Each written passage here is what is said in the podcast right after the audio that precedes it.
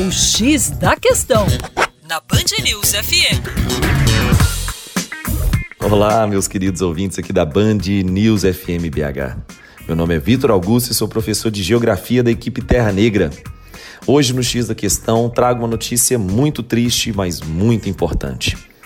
Algumas ONGs que trabalham lá no Haiti, ajudando esse que seria o país mais pobre da América Latina, foram questionadas recentemente sobre acusos vinculando a entrada de grupos de prostitutas e, inclusive, menores de idade para uma série de orgias que seriam pagas com os fundos dessas mesmas organizações.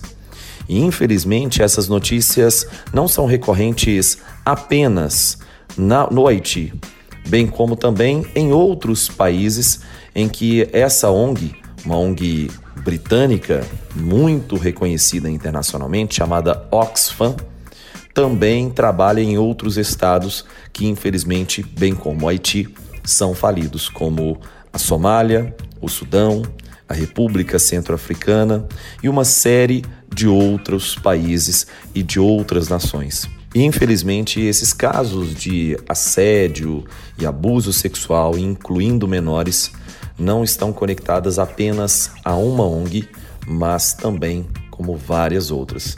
Então fica aí uma importante denúncia sobre a atuação de ONGs internacionais, principalmente em estados colapsados, em estados falidos. Tomemos muito cuidado em relação à atuação de ONGs tão grandes assim.